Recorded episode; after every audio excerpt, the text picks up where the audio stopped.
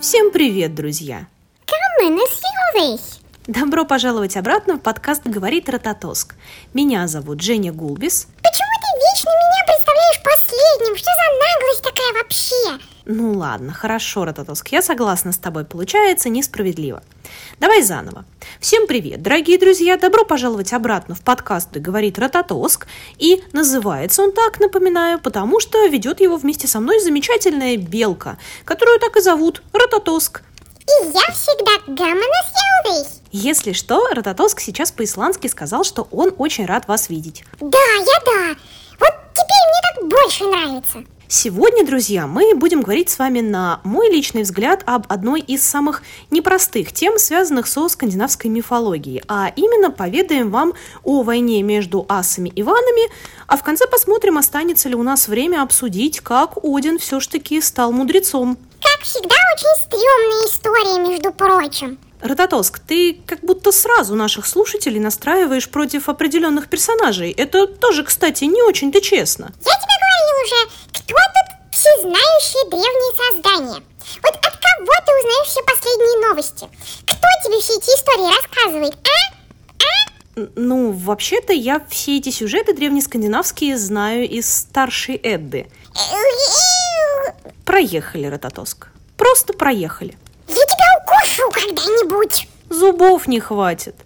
В общем, друзья, устраивайтесь поудобнее, потому что мы с Рототоском продолжаем припираться постоянно и знакомить вас с основными сюжетами скандинавской мифологии. Ну и беседовать о том, как они преломляются в мировой культуре, конечно же. И все это, заметьте, в рамках 15-20 минут, быстро и безболезненно, а главное полезно и познавательно. Давайте начинать скорее. У нас сегодня много-много-много всякого разного интересного для вас накопилось. Прям сплетен просто вообще вагон и маленькая тележка. Внимание! Говорит Рататоск!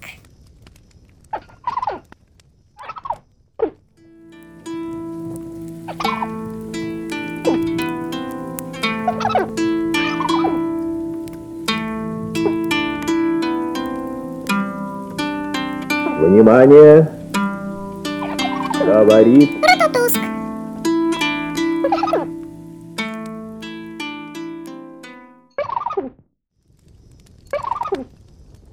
В прошлый раз мы остановились, кажется, на трех колодцах. Да, мы говорили про мировое древо, ященик Доросили, про девять миров, и про то, как все они появились, и вот еще о том, какие источники питают корни ясеня. Точно. Обязательно послушайте первый эпизод, если вы еще не.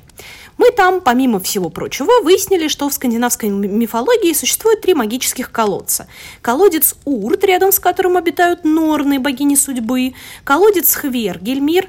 Вот там живет дракон Нитхё, который жрет корни Игдрасиля. Да ну слушай, перестань ты уже, ты что в каждом выпуске будешь эту тему мусолить? Так вот, а про третий колодец мы вам так ничего и не успели рассказать. Колодец Мимира! Ой, это прям очень интересная история. Да, и начнем мы ее очень издалека. Помните, друзья, в прошлых выпусках мы говорили, что помимо Асгарда, то есть мира, где живут известные нам с вами скандинавские боги, ну, Один, например, Тор и Тюр, Фриг, Бальдер, Хеймдаль, Локи и прочие прославленные господа, много чести ты им делаешь, они там все те еще проказники. Ах, Рататоск, я тебя уже просила, чтобы ты перестал всех подряд ругать.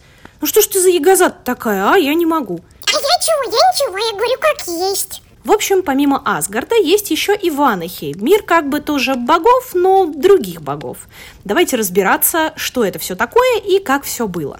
На первый взгляд кажется, что к Мимиру эта история вообще не имеет никакого отношения, но мы обещаем вам, вы скоро все поймете. Ой, вот ты сейчас вот опять нудить начнешь, как обычно. Будет скучно, неинтересно. Давай лучше я. Рототоск у нас с вами, друзья, опять активно рвется в бой, так что давайте поступим вот как. Рототоск, ты в прошлый раз у нас тут песни пел, а теперь будешь старшую Эдду читать. Зачем? Ну, пожалуйста. Давай на протяжении хотя бы одного выпуска постараемся с тобой не спорить, а работать сообща, ладно? Ты будешь, скажем, читать прорицание Вельвы, а я постараюсь прокомментировать его по возможности. Да как так-то вообще? Я тоже комментировать хочу. А то ты так говоришь, словно одна тут сидишь, и ты вся такая классная, во всем разбираешься. Ну хорошо, хорошо, комментируй, пожалуйста, кто ж тебе запретит? Ловлю на слове. Ты деловой какой.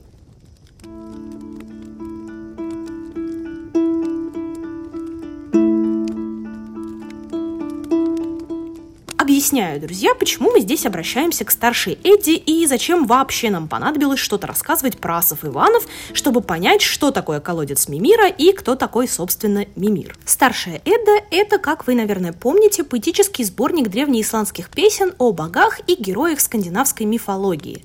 Скорее всего, это сборник устных преданий, которые в какой-то момент записали. В какой конкретно момент ученые до сих пор спорят, но вроде бы сходятся на том, что не ранее 874 года, ну, то есть не раньше заселения Исландии. И все потому, что один из норвежских правителей, Харальд Прекрасноволосый, развязал войну за власть чего-то, значит, воевали они там, воевали. Ну и Харлет в итоге победил, вот. Многие его противники убежали в Исландию. Ну, а чем им еще был в дороге развлекаться? И, и на новом месте тоже.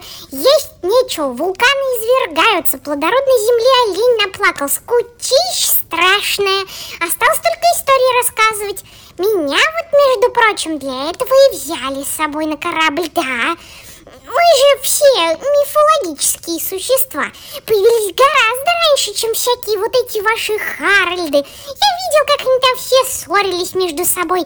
А потом думаю, ну блин, Гинунгага, поеду в Исландию, надоели что-то они мне все. Чего отказываться-то раз предлагают? А, так вот почему ты исландский знаешь, хотя в Исландии вообще-то белки не живут. Ага, да. И что, тебя прямо вот позвали? Пригласили? Конечно, а как же иначе? Большая честь, между прочим, не каждый день и не к любой белке приходят ярлы и приглашают с собой в морское путешествие. Прям так и сказали, дорогой Рототоск, поезжай-ка с нами. Мы тут в пылу побега без тебя ну вот вообще никак не разберемся, так что ли? Ну, э, э. Ага, я чувствовала, что ты хитрец придумываешь что-то. Ну ладно, ладно, ладно, я просто на корабль тихонечко пробрался, вот и все. Мне хотелось на новые земли посмотреть, это что, преступление, что ли, уже? Путешествовать, Рототоск, это замечательно, а вот врать не очень хорошо. Ну ладно я, а слушателей-то наших ты зачем обманываешь? Ну ладно, ладно, извините меня, я больше не буду. Ловлю на слове.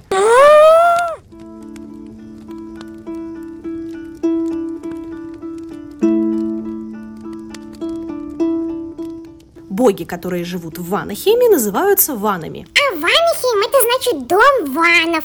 Хим это вообще дом, так что названия практически всех миров очень простые на самом деле. Ванахем дом ванов, Хельхейм дом Хели, Йотунхейм дом великанов. Да, только Асгард и Мидгард отличились, потому что слово Гарадер дословно означает огражденный участок. Поскольку древние скандинавы жили в первую очередь нуждами собственного дома и двора, в силу этой особенности они и девять миров мыслили как такие огражденные территории разных владельцев. Ну, разные дворы с домами, если хотите, только масштабом покрупнее. Одной из первых историй, которые случились после сотворения мира, была война между асами и ванами. Они прямо очень недолюбливали друг друга, вечно ссорились, как злые соседи. То позавидуют друг другу, то что-нибудь не поделят, то силами друг перед другом хвастаются. Ужас просто! Вот вроде боги, а ведут себя как детсадовцы, честное слово. Я, кажется, упоминала уже этот факт, но на всякий случай скажу еще раз. Ученые полагают, что основой для мифа о противостоянии ванов и асов стала постепенная замена более древнего культа ванов культом более новым, то есть почитанием асов.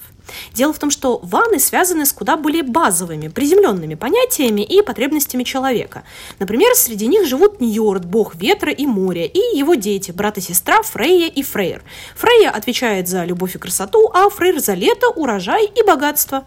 Асы же зачастую повелевают куда более абстрактными понятиями. Даже Один, который ответственен одновременно и за войну, и за мудрость, это уже, согласитесь, сложнее. Не говоря уже о каком-нибудь Локе, который олицетворяет коварство и хитрость, и вообще вечно демонстрируется эдаким, знаете, засланным казачком и вестником энтропии. Баба Яга в тылу врага, мне кое-кто из ваших славянских такое вот выражение подсказал. Любопытно, кстати, что если в Эддах крайне сложно отыскать конкретику о местоположении миров, э, в реальное существование которых жители Древней Скандинавии, конечно же, верили, то вот в исландских сагах иногда упоминания встречаются. Есть такая сага, называется она «Сага об инглингах». Ой, да опять Снорри Стурлсон, это твой, да сколько ж можно? В саге этой повествуется о первых шведских и норвежских королях. Вообще, саги в принципе в первую очередь повествуют про обычных людей. Однако про расположение Ванахейма, например, там есть пара слов. Оказывается, считалось, что Ванахейм – это северное причерноморье к западу от Дона. Все, кто ездит летом в Евпаторию и Геленджик, не встречали там случайно бога Ньорда где-нибудь на пляже? Рататоск, не отлынивай, сейчас читать будем. Чего отлынивай сразу? Я не отлыниваю. Видишь, я тебе ни словечко, ни словечечка против не говорю. А ты чего? Обижаешь меня опять. Это ущемление прав белок, между прочим. Протестую. Не протестуй, бога ради. Давай лучше расскажем слушателям, что такое прорицание Вельвы. Ой, первая часть старшая, да чего ж тут сложного? Мудрая Вельва, ну, пророчица, то есть беседует с Одином и рассказывает ему всю историю мира от сотворения, вот, вот прям до Рагнарёка. Совершенно верно. Мы с Рототоском вам сейчас об этом прочтем. Там как раз про войну асов и Иванов тоже кое-что есть, так что все у нас сегодня, друзья, не случайно. Рототоск, микрофон твой. Э, да. Сейчас. Сейчас, сейчас все будет. Внимайте мне все священные роды. Да подожди, подожди, стоп, стоп, стоп. Давай-ка с выражением спокойно, чтобы тебя все понимали. А то какой будет смысл в наших с тобой комментариях, если слушатели не поймут, что же это там в прорицании Вельвы написано? Ну ладно, ладно. Сейчас настроюсь только, а то э, я э, это не в голосе сегодня. Вот.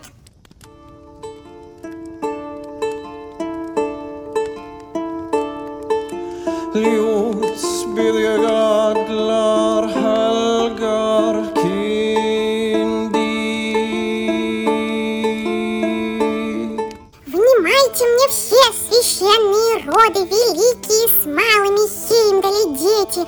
Один, ты хочешь, чтоб я рассказала о прошлом всех сущих, о древнем, что помню? Священные роды – это боги, конечно же, а вот Хеймдали дети – это люди, и момент на самом деле не очевидный.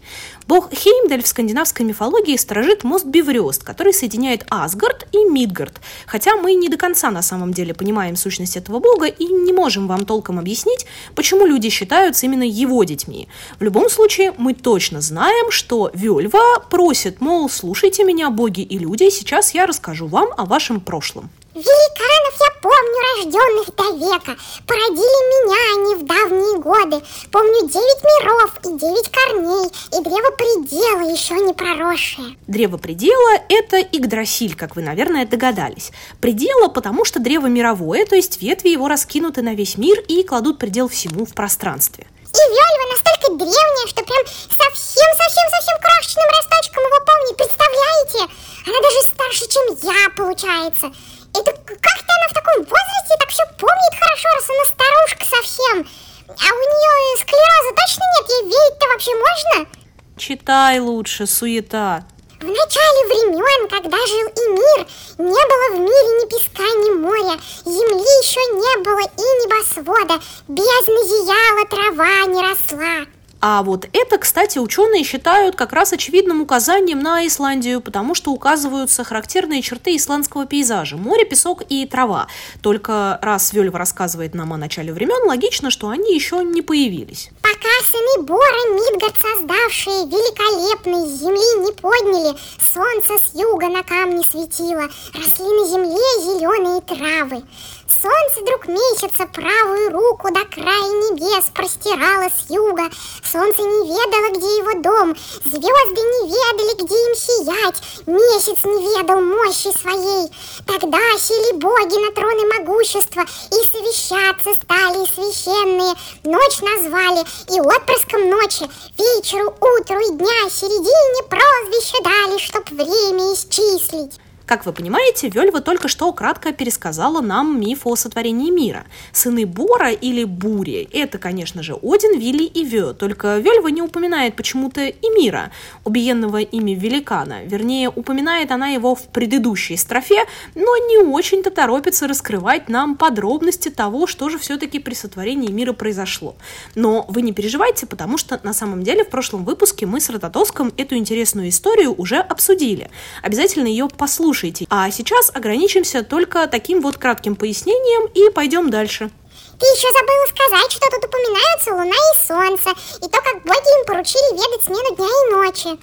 Согласна с тобой, однако это мы в прошлом выпуске тоже обсудили. Думаю, наши слушатели прекрасно сами найдут первый эпизод и все узнают, если вдруг пропустили его случайно. Встретились Асина и довель поле, капища стали высокие строить, сил не жалели, ковали сокровища, создали клещи, орудия готовили, на лугу веселясь в тавли играли.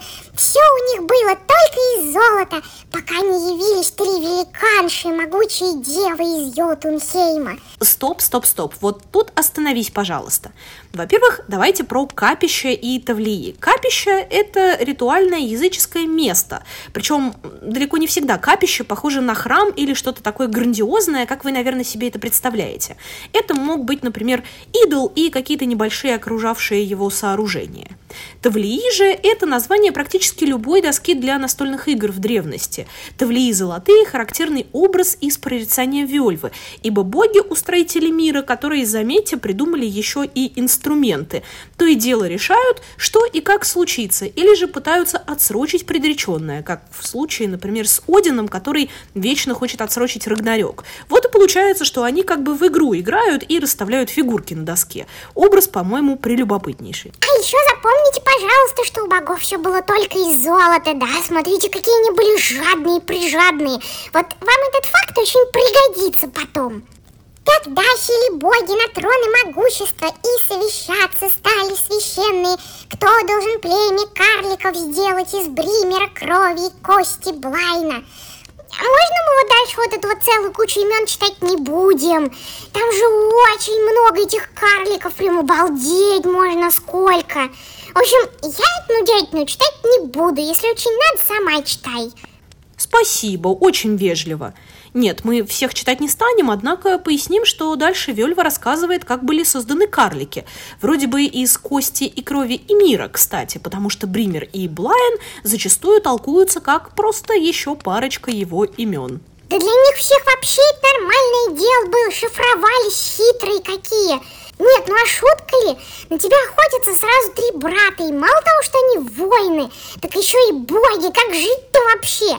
Только им менять и камушком притворяться, мол, я не я, и корова не моя, в смысле, не меня удумала, кормила. Как всегда.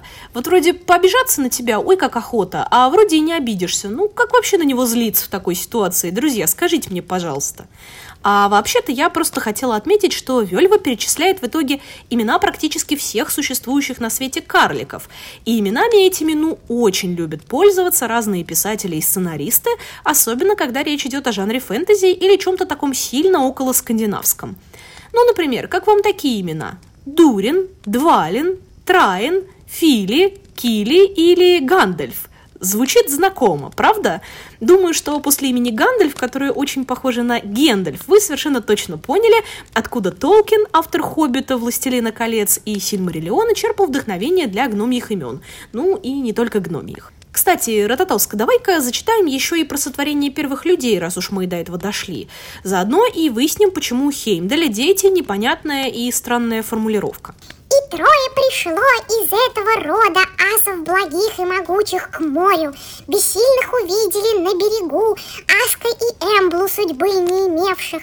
Они не дышали, в них не было духа, румянца на лицах, тепла и голоса. Долодин дыхание, а Хёнер дух, а Лодрур тепло, а лицам румянец. Вот видите, как непросто это все. Тут упоминаются аж три божества, которые в первых людей, Аска и Эмблу, то есть Ясеня и Ива, буквально вдохнули жизнь. И ни одно из них точно не Хеймдаль. Зато тут есть уже знакомый нам с вами Один и совершенно непонятные Хёнер и Лодур, либо Лотур, о которых мы не знаем, ну вот вообще ровным счетом ничего. Рототоск, ты вот хотел комментировать? Ну-ка, помогай. Ну, про Хёнера ты врешь вообще-то. Это вполне себе один из асов. Он, правда, помогал Одину создавать первого мужчину из Ясеня, а первую женщину из Ивы.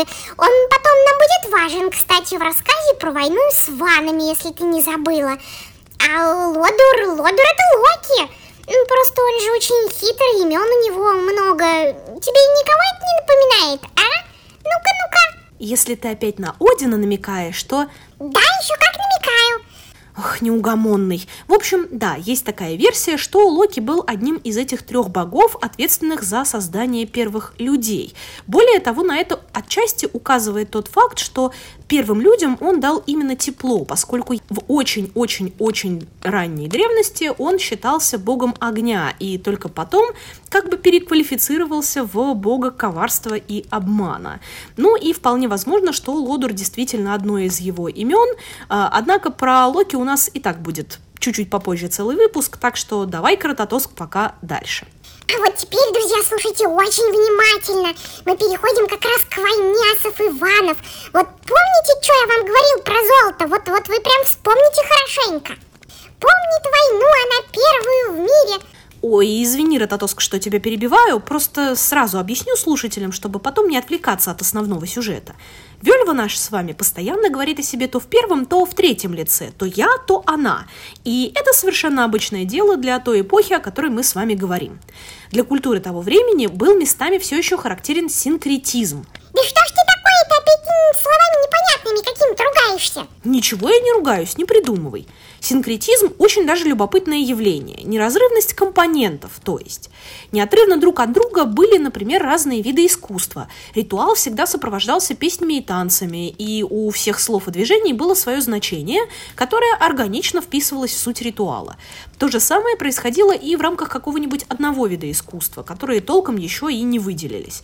Например, в текстах один и тот же персонаж мог воспринимать себя одновременно и как себя, и как другого, то есть как третье лицо. Эдакое единство всего совсем, когда все во все перетекает, но в то же время не полностью. Как будто бы выделилось уже третье лицо, но не совсем. Не самая простая мысль, будем честны, но важная, чтобы лучше понимать, почему вообще важными приемами в итоге стали двойнические пара персонажей, многочисленные наименования одного и того же героя, путаница в местоимениях и прочие вот эти вот дублирующие или множащие все и вся выразительные средства. Ну, ты закончила? Да-да, закончила. Извини. Гуль ведь погибла, пронзенная копьями, жгло ее пламя в чертоге Одина, трижды сожгли ее, трижды рожденную, и все же она доселе живет. Хейд ее называли в домах, встречая, вещи колдуньи, творила волшбу уже злом колдовским. Мы покорялись ее чародейству злым женам на радость. Тогда сели боги на троны могущества, и совещаться стали священные. Стерпят ли асы обиду без выкупа, или боги в отмщение выкуп возьмут? Войско метнул, один копье, это тоже свершилось в дни Первой войны. Рухнули стены крепости асов, ваны в битве врагов побеждали. Капец, как я читать уже устал. Ну можно все, ну, ну, ну, ну, ну пожалуйста. Хорошо, хорошо, спасибо тебе большое, Рототоск. Я думала, у меня вообще язык сейчас отвалится. Уф, друзья, вот сейчас будет непросто. Война между асами и ванами началась с того, что ваны отправили к асам женщину по имени Гульвейк. Она была колдуньей, и вторым именем ее было Хейт, что созвучно со словом «сейд». А хейт это вид магии такой, вот да. Она прям считалась исконно женской, эта магия Сейда, потому что для ритуалов там прялки использовали. Ну, а мужчины же ведь пряжей не занимались. Да, и при этом, вероятно, Сейд был связан с шаманством и включал в себя в том числе практику ведовства и трансов. Кстати, Один владел этим искусством. Локи его за это однажды даже оборжал. Вот умор-то была. Нет, ну а чё, мужчинам стыдно было такой фигней заниматься. Нам сейчас, Рототоск, важно, что Сейдом владела Гульвейк, она у нас колдунья. Но что самое главное, она еще и олицетворяет силу золота и жадность. Вот помните, пытались с ней бороться, пронзали ее копьями и даже жгли огнем, однако убить никак не смогли. И символизм этого момента одновременно понятен и не совсем понятен. Вероятно, тут речь идет о выкупе, который асы либо хотели затребовать с ванов, либо должны были им заплатить. В тексте прорицания немножко запутанно все это рассказано. Да они там все хороши, законов войны не соблюдали. Хоть победил, хоть проиграл. Никто никому уступать не хочет. Все грызутся только между собой.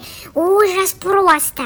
В общем, поссорились окончательно боги Асы и боги Ваны, вероятно, из-за какого-то денежного вопроса. А в итоге Асы битву-то проиграли. Ой, смешно было. Один весь вроде из себя такой мастер, прям воевать он умеет. Военное дело знает, а Ванов-то так и не одолел. А вот хвастаться не надо, потому что... Вот кто бы говорил. В общем, получилось, что вопроса о выкупе не миновать, и что мир как-то заключать все-таки надо, а не жадничать до бесконечности. И они решили пленниками обменяться. Точно. Ваны от себя прислали Ньорда и его детей, Фрейра и Фрейю. А асы отправили как раз Хёнера, одного из богов, который помогал Одину первых людей создавать, и Мимира, ради которого мы с вами эту долгую историю и затеяли. Вообще-то Мимир был великаном, но он жил, значит, в Асгарде вместе с богами. Ну, потому что он очень мудрый был вроде как. Вот только что-то мудрости ему не, не хватило к ванам-то не отправляться. Они же очень жестоко с асами-то воевали. Ну и доигрался в итоге Мимир, ваны его обезглавили. А расхлебывать всю эту кашу Одину пришлось. Он Мимира уважал, ему жалко было, что с его другом так ужасно обошлись. По легенде, Мимир даже научил Одина магическим стихам всяким. Воистину, досадно терять такого друга. Вот этого самого Мимира и называют хозяином третьего колодца, о котором мы вам в прошлый раз рассказать не успели. Видите, какая большая и комплексная история у нас с вами сегодня получилась? Да вообще, я прям сам устал, чего-то прям вот капец. Рататоск, ты иногда так странно выражаешься, я прям даже не верю как-то, что ты у нас, как ты там говоришь, древнее мифологическое существо. Вот, вот тебе вот лишь бы позабирать бы меня, вот, вот сколько можно вообще, я вот жаловаться на тебя буду. Ну ладно, ладно, все, проехали, закрыли тему, иначе это на сто лет.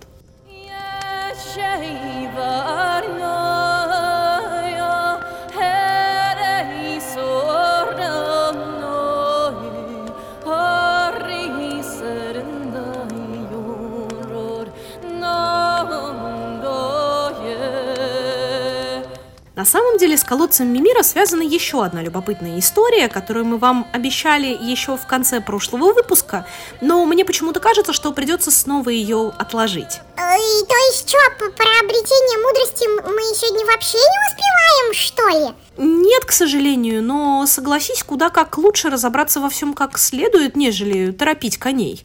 У нас все-таки нет восьминогого коня, как у Одина, правда? Ну ничего, дорогие наши слушатели, все равно мы с вами уже очень-очень скоро увидимся и услышимся. Вот в следующий раз мы вам точно и про мудрость расскажем, и про руны, и может быть даже еще что-нибудь интересненькое припасем.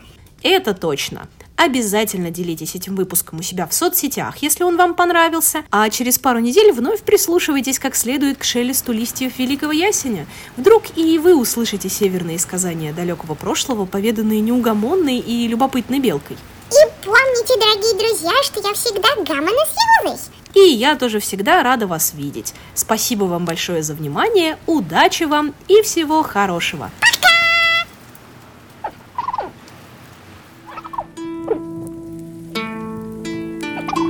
Внимание! Говорит Рататуск.